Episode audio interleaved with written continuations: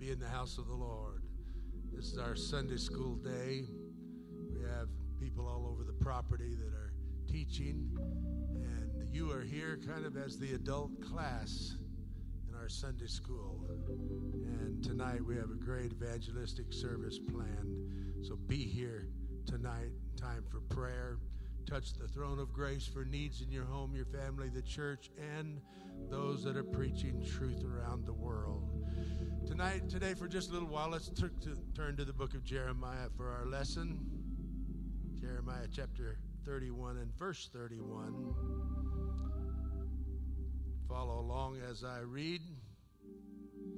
Behold, the days come, saith the Lord, that I will make a new covenant with the house of Israel and with the house of Judah, not according to the covenant that I made with their fathers in the day that I took them by the hand to bring them out of the land of Egypt, which my covenant they break, although I was an husband unto them, saith the Lord. But this shall be the covenant that I will make with the house of Israel. After those days, saith the Lord, I will put my law in their inward parts and write it in their hearts and will be their God, and they shall be my people. And they shall teach no more every man his neighbor and every man his brother, saying, Know the Lord, for they shall all know me, from the least of them unto the greatest of them, saith the Lord. For I will forgive their iniquity, and I will remember their sin no more.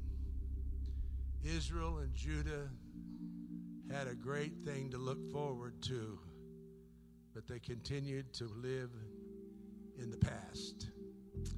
They could never look forward to the coming of Jesus, which was prophesied, and they did not look forward to the new covenant that this scripture prophesies. I want to preach to you today about the last will and testament. The last will and testament. Savior, we thank you for your word of truth today. We ask you to help us as we endeavor to break the bread of life and bring to your children what is needed today. We ask these things in the wonderful name of the Lord, and everybody said, Amen. God bless you. You may be seated.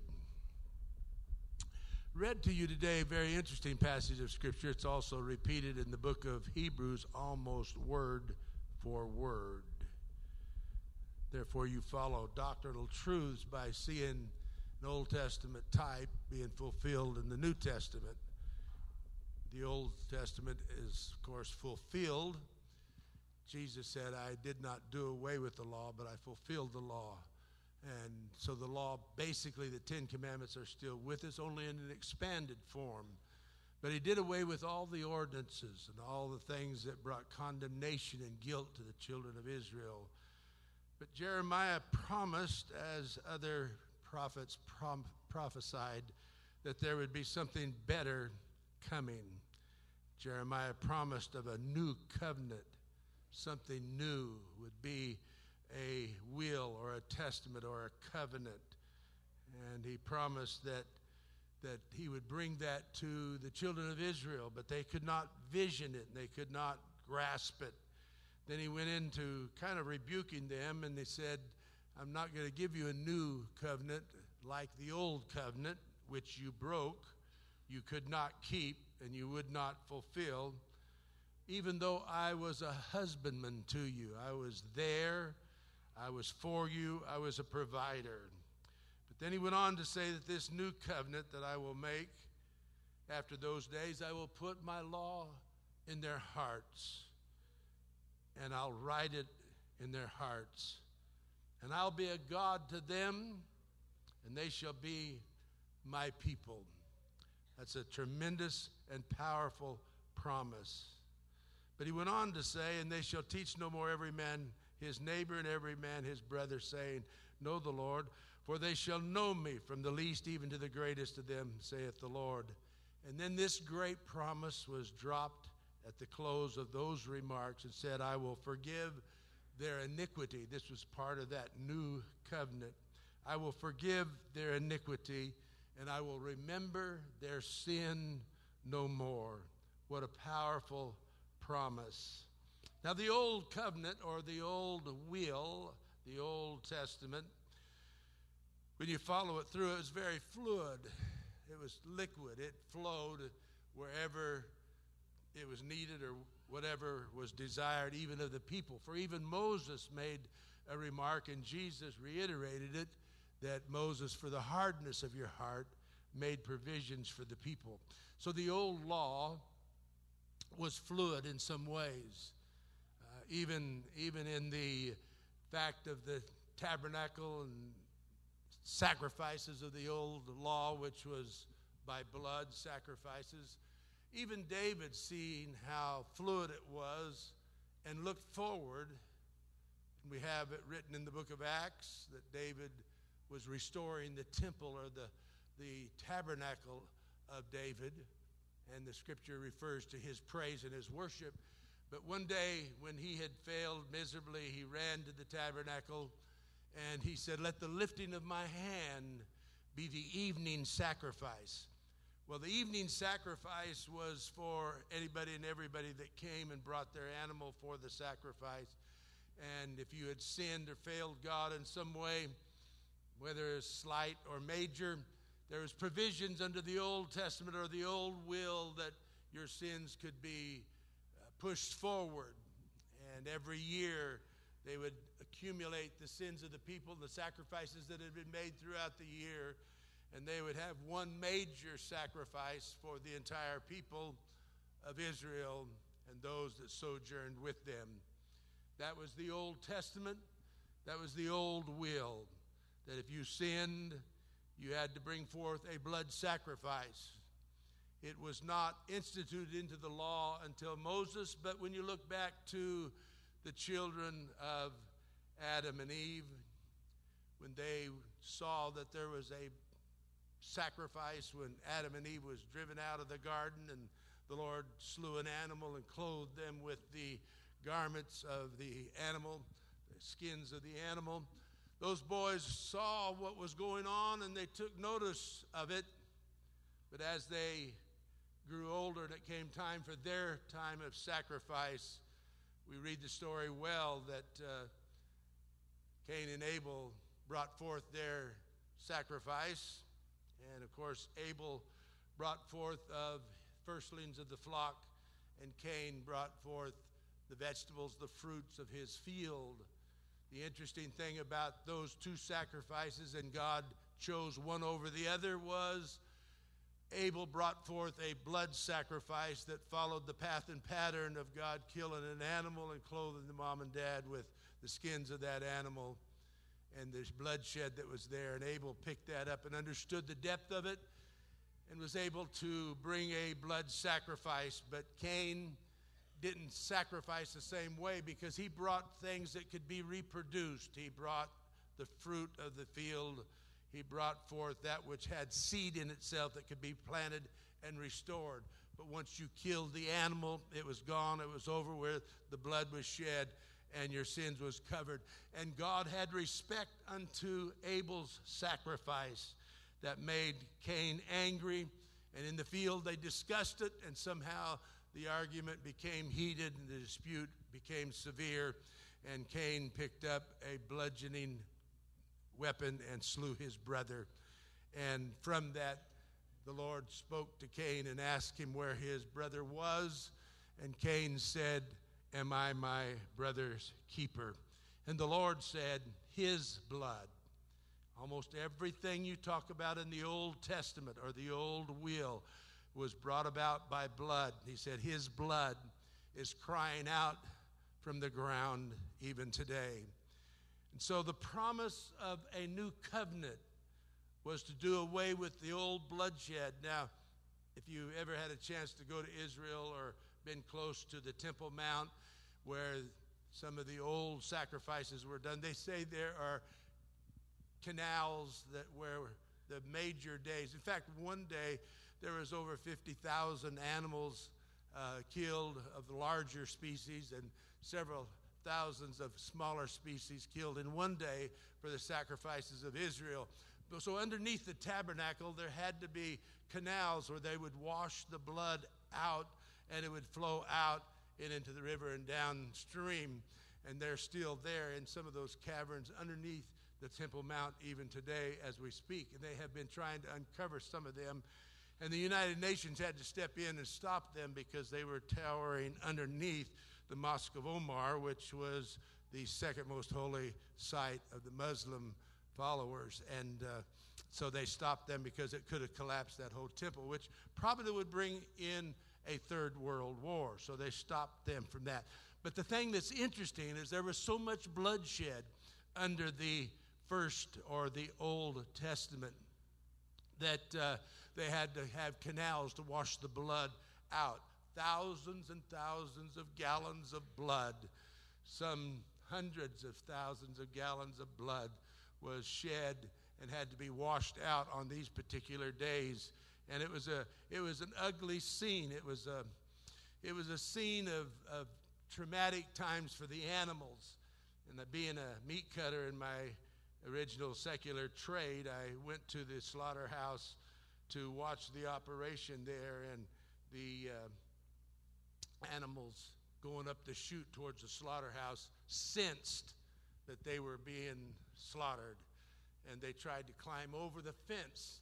They, would scream and holler in their own moo way and uh, try to get off of the, out of the fence. They could sense the blood and smell the blood. And I'm just wondering in the old days under the, the Old Testament and the first will that those animals, thousands of them being slain, if there was not times of stampede and, and trying to get away from that sacrifice because they sensed and smelt the blood just like today's world. So I'm presenting to you today an ugly picture of the Old Testament sacrifices, the ugly picture of the First Testament that uh, was given and finally was culminated in a ritualistic law that was covering three major areas the ceremonial law, the civil law, and of course the religious law. And these things all combined together put a heavy burden on people. It was a depressive burden, and yet, uh, yet they lived by that. And the Lord said, "You have broken that Old Testament law or the First Testament law." But He said, "I'm going to put something new into place." And I want you to look forward to it, that there's going to be a time when I will put my law in your hearts and I will write it on your hearts.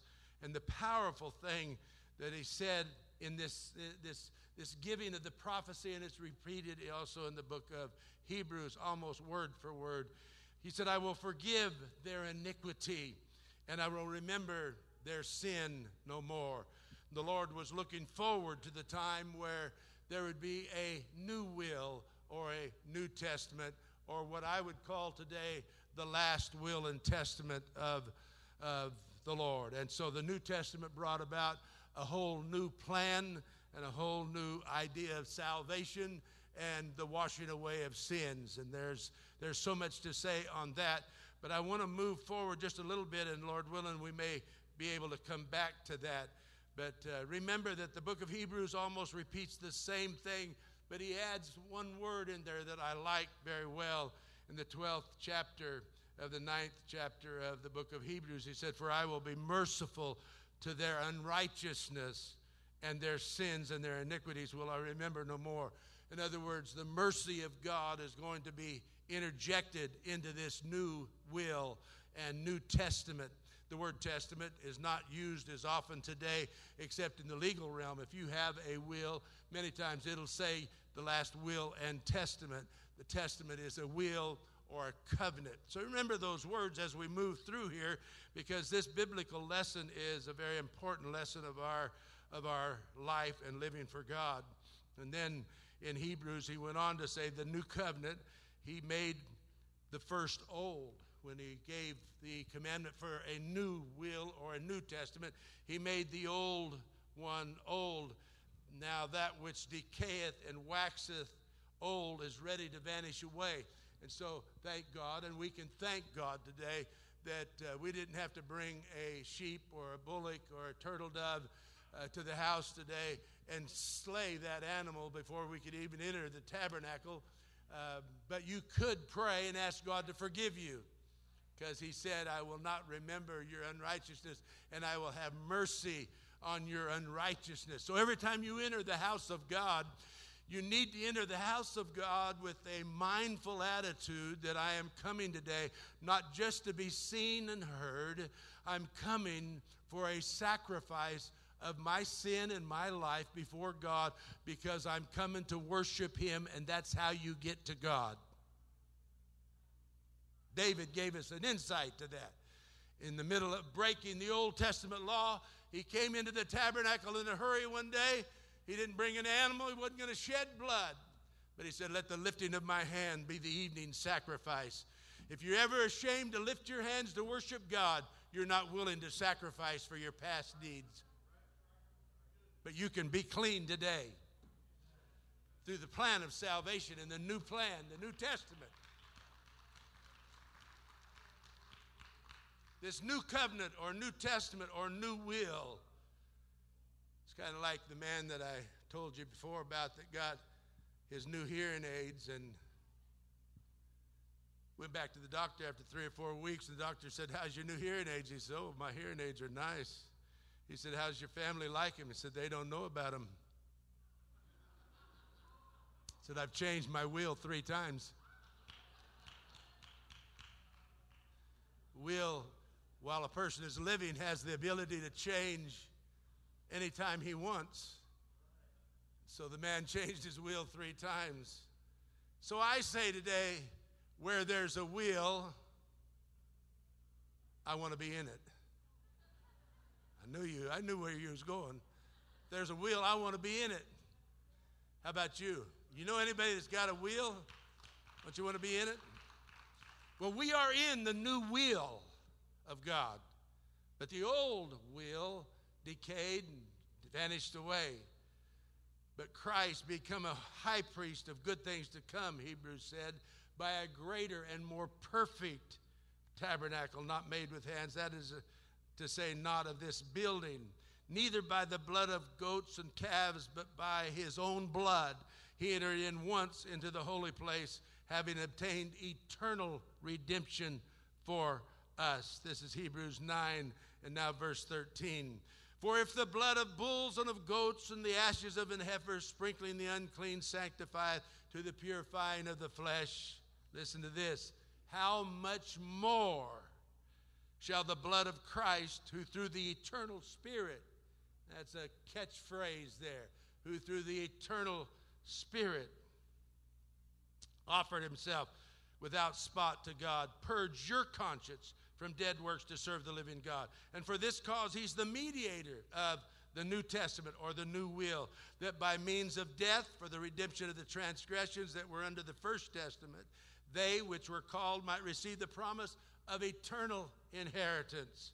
See, the Old Testament, it was a yearly thing.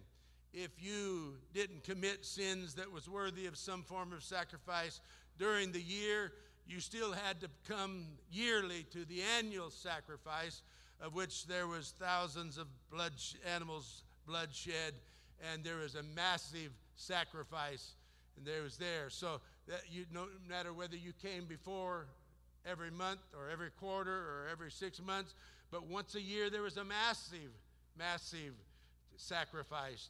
And so this scripture is letting us know that the blood of bulls and goats cannot help you. But how much more shall the blood of Jesus Christ be able to purge your conscience from dead works to serve the living God?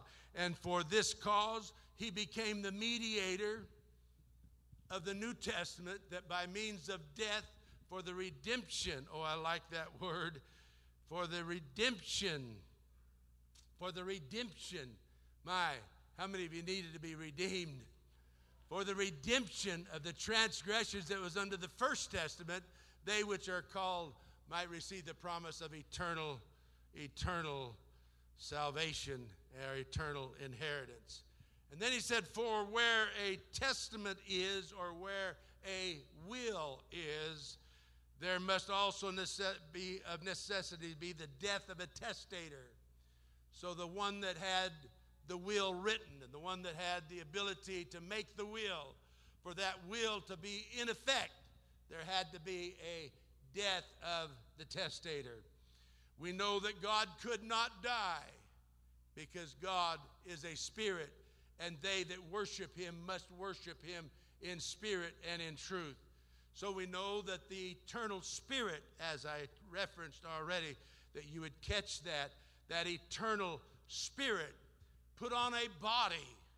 Hebrews said, A body concerning Jesus Christ, a body hast thou prepared me.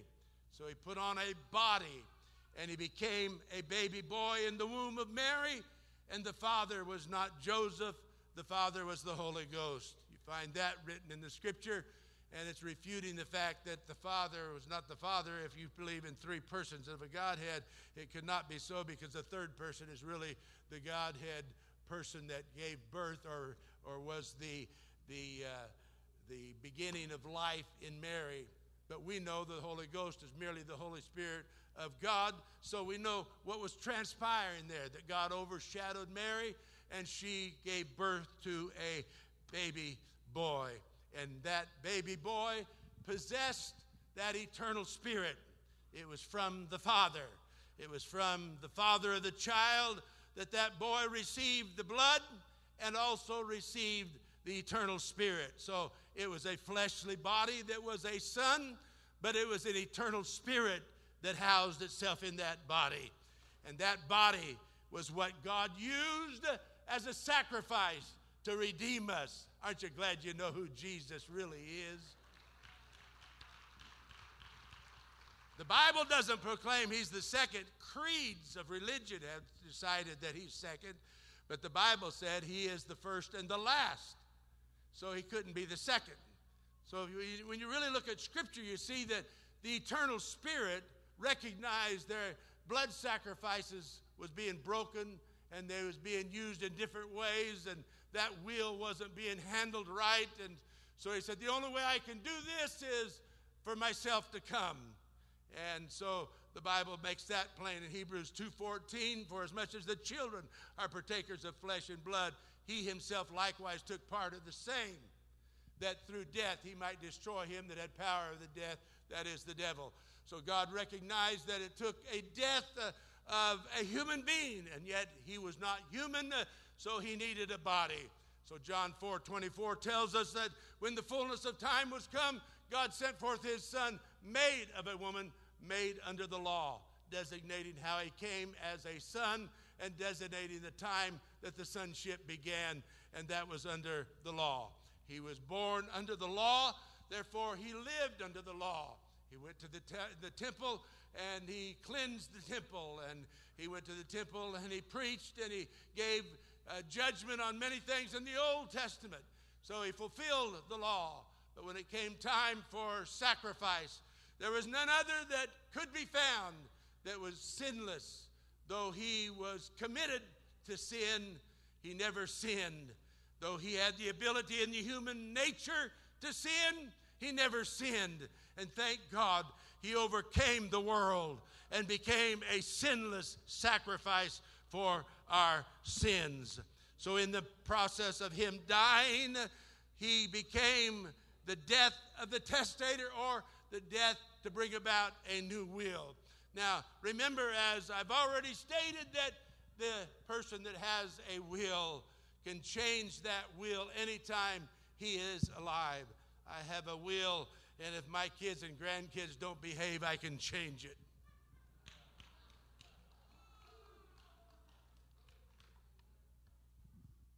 But if they behave, I could be like the other man that passed away, and the lawyer got the family together, and he was reading the will, his last will and testament, and he read it, and he said, I'm reading your father's last will and testament. It reads like this I, your father, being of a sound mind, spent it all.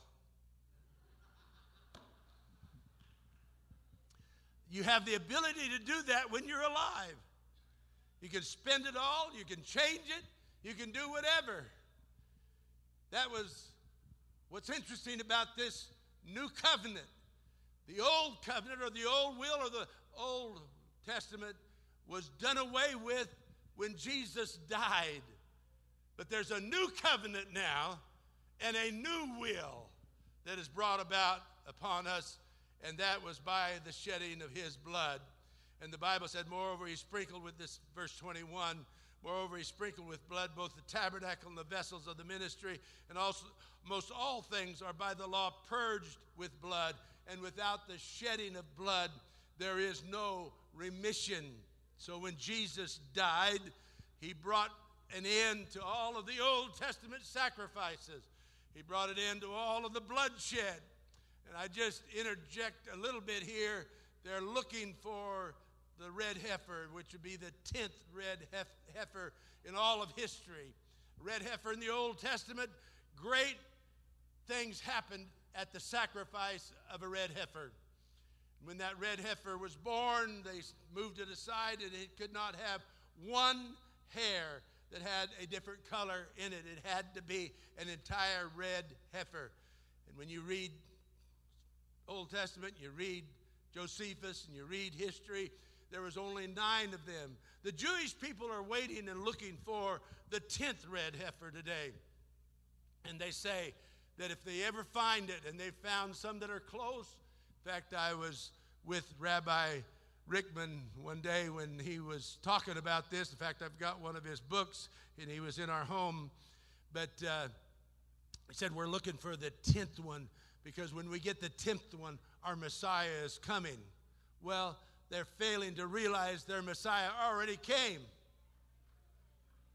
And he fulfilled the Old Testament. Yet now they're wanting to sacrifice again. They're wanting to build a temple. And I'm not one that's so excited about all of that because I'm not looking for the Antichrist, which that will usher in. I'm looking for the Christ that's going to come before the tribulation of our day. I'm looking for Jesus Christ to come.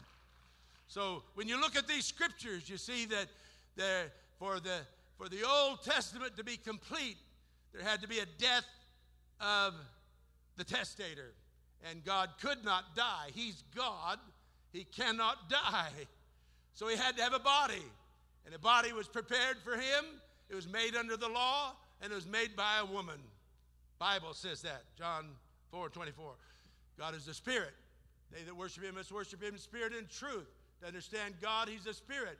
But he took on that body, and the purpose of that sonship was not a help. God didn't need a son.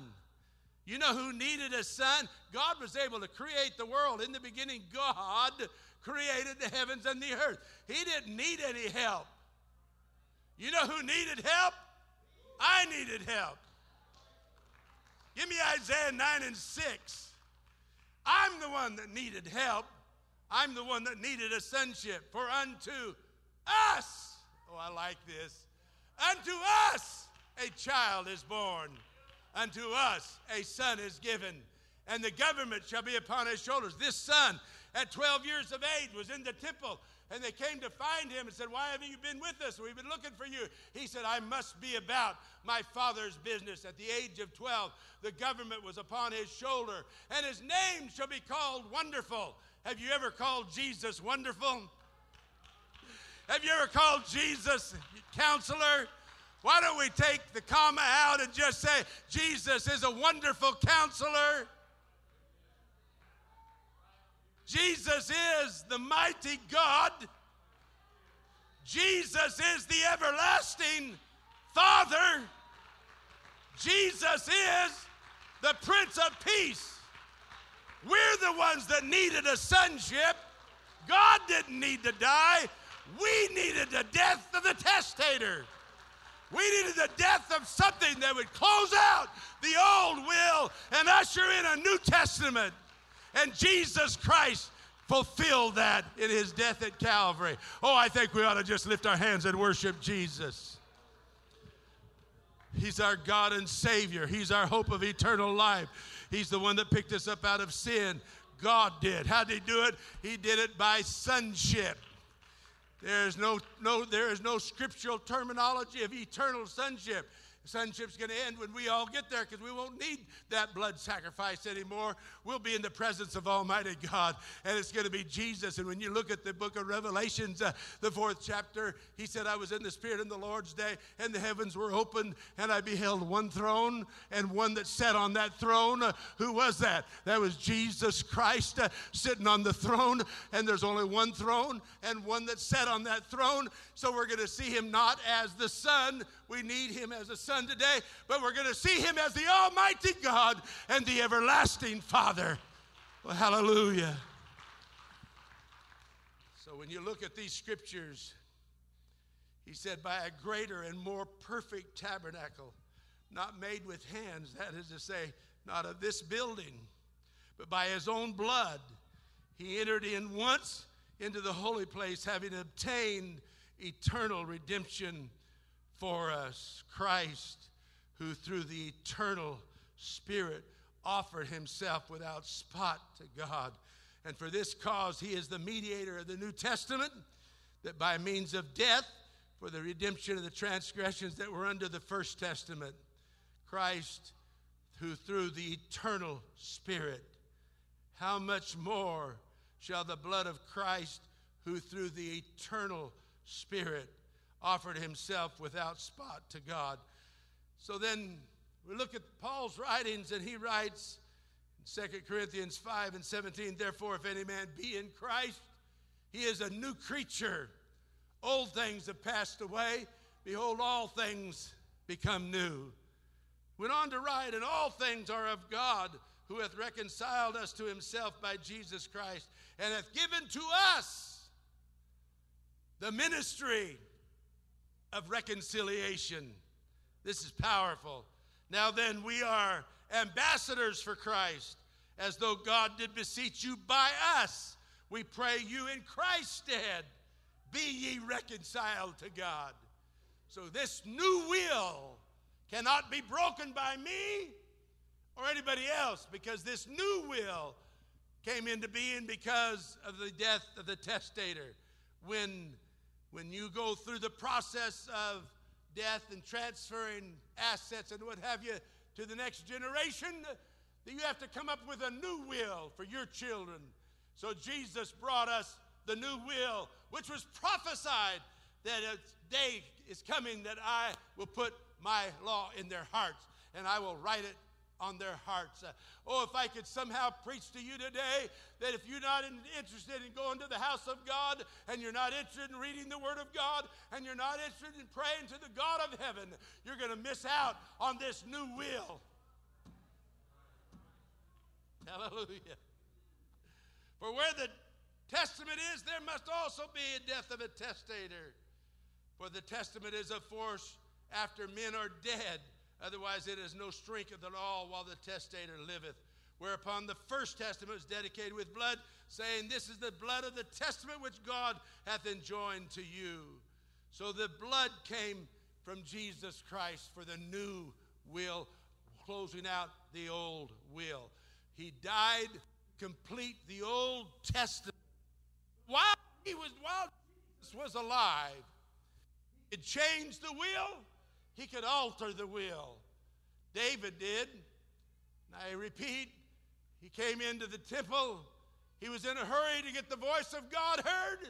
And he said, Let the lifting of my hands be the evening sacrifice. Moses changed it under the fluid of the Old Testament will and said, oh, With hardness of your heart, I'll make some changes. But when Jesus died, that completed that Old Testament. So Jesus could at any time while he was alive because he was God manifest in the flesh. read Timothy, and you find that God was manifest in the flesh or made known in the flesh. So Jesus could do anything he wanted. So somebody says to me the other day, What about the thief on the cross? How did he get into paradise? He didn't sacrifice. Well, neither did David. What happened? Jesus was able to say before he died anything he wanted to say. And he could do anything he wanted to do. Does not the scripture tell us that he could call a legion of angels? Does the scripture not say that he could have come off of that cross? But he did it for you and he did it for me. But before he died, one of those malefactors seemed to have a little bit of desire to know a little more about Jesus. And he rebuked the other malefactor and said, We have every right to be here. We have every right to be crucified. But not this one. This one's innocent. And Jesus turned to him under the Old Testament, under the old law, because he was still alive and had the ability to say, hey, if you could lift your hands, you could be saved. But he said, today, you're going to be with me. It was the old law, it was the Old Testament. But once Jesus died, that Old Testament was fulfilled, and it's no longer me or somebody else saying to you, hey, you can be saved, you can be lost, but you have to go back to the New Testament, the new will, the new law. Oh, hallelujah. I don't know about you, but this new will thrills me. He said, I'm going to put my law in your heart. I'm going to write it on the tables of your heart. I'm going to be so strong in your life uh, that other people will recognize who you are. Why are we ashamed to be a Christian today? Why would be ashamed uh, in a world that has so much going on in diversity of religions and faiths and, and, and idols and idolatry and, and uh, astronomy and all that goes on in our world? Uh, why would we be afraid to lift our hands today and say, Jesus, I love you. You're the greatest thing in my life. I worship you. Hallelujah. Somebody ought to shout with me for a moment. Hallelujah.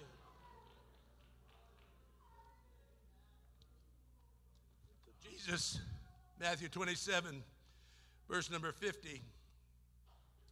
Jesus, when he had cried again with a loud voice, yielded up the ghost. And behold, the veil was rent in twain from top to bottom, and the earth did quake, the rocks rent. The graves were open, and many bodies of saints, the Old Testament saints which slept, arose. That veil is an interesting part of the old tabernacle in the wilderness. It was anywhere from one to five inches thick, various parts, hard to be ripped. They say it takes about a hundred men when the tabernacle was moving. It would take a hundred or more men to fold it, lift it, carry it, move it. It was a massive veil. It was more than a curtain. It was a massive veil.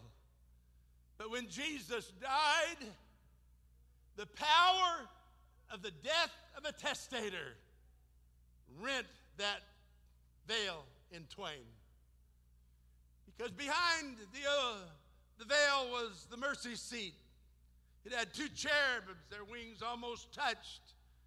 In the cabinet itself was the replica, not the replica, but the, the original rod that budded of Aaron's, some manna, and the Ten Commandments. Nobody could go in there but the high priest. He could go in once a year when they did that annual sacrifice. Josephus said they would tie a cord around his ankle because if he entered unworthy, he hadn't committed the sacrifices right and done what was right, his life would go for the people. And if they did, they could pull him out because nobody else could go in there. A doctor couldn't go in, nurse couldn't go in, nobody but the high priest. And so they say they put a cord on him to pull him out in case he died.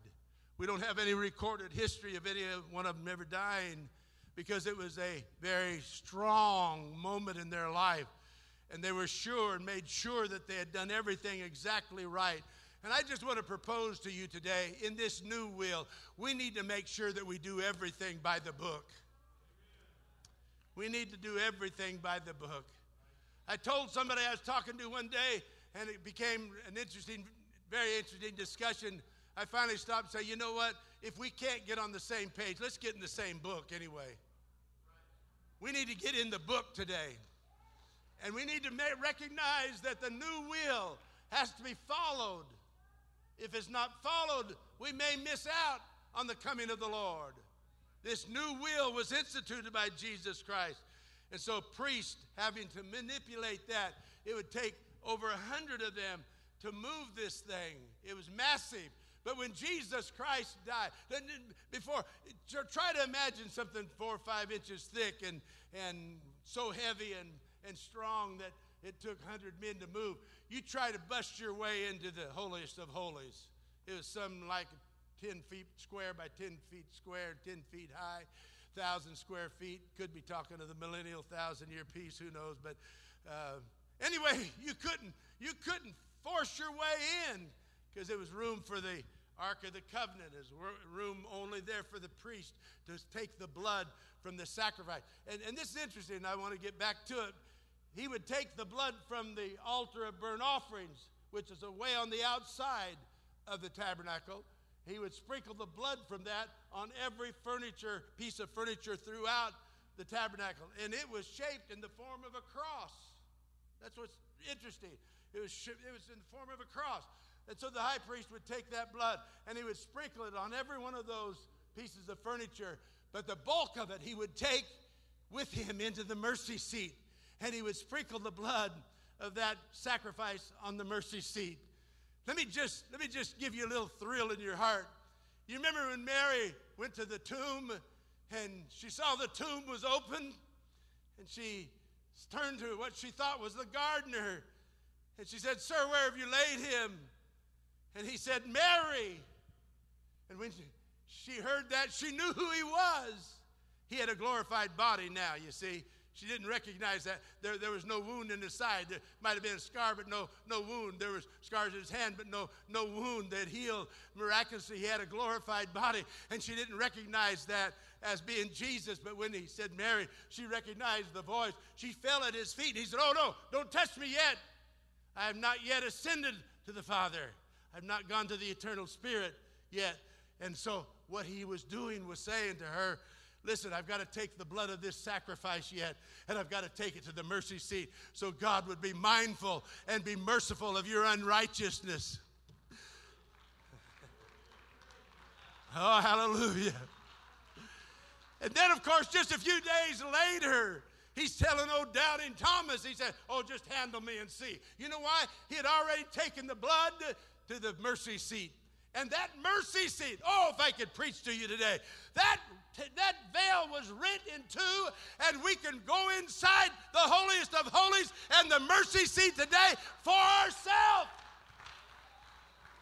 If you came troubled about your yesterday's sins, uh, oh, hallelujah. There is a mediator now that can look at you and say, hey, you know what? If you'll be baptized in my name, that's another lesson. But I'll get to it, Lord willing. If you'll be baptized in my name, I'll give you my spirit. Oh, hallelujah.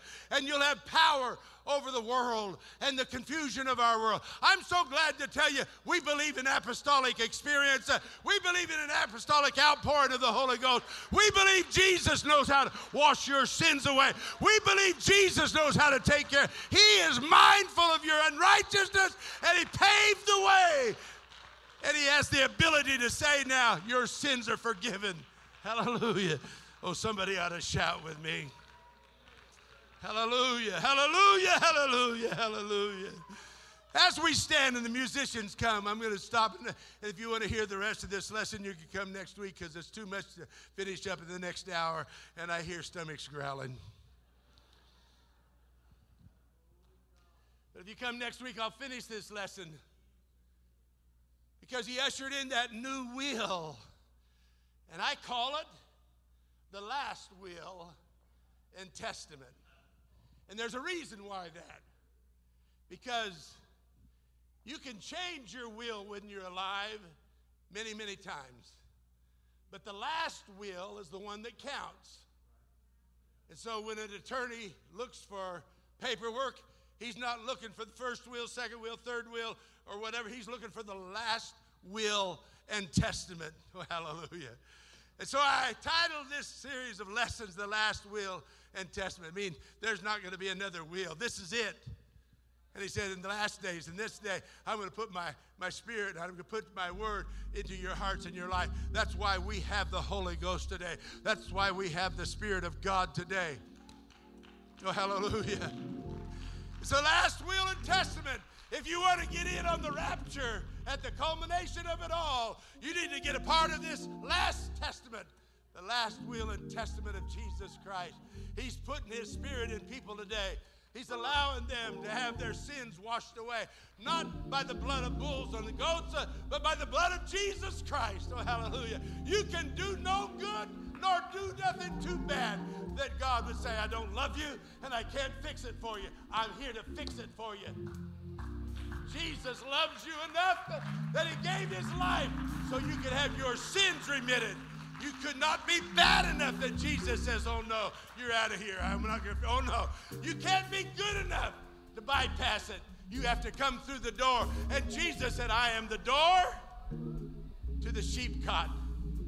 I am the shepherd of the sheep cot, and I am the lamb. He is all three.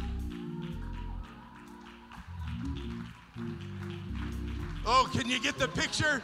We're not looking for one, two, or three. We have Jesus, and it's all in Him. Oh, hallelujah. Let's sing. Oh, the blood of Jesus.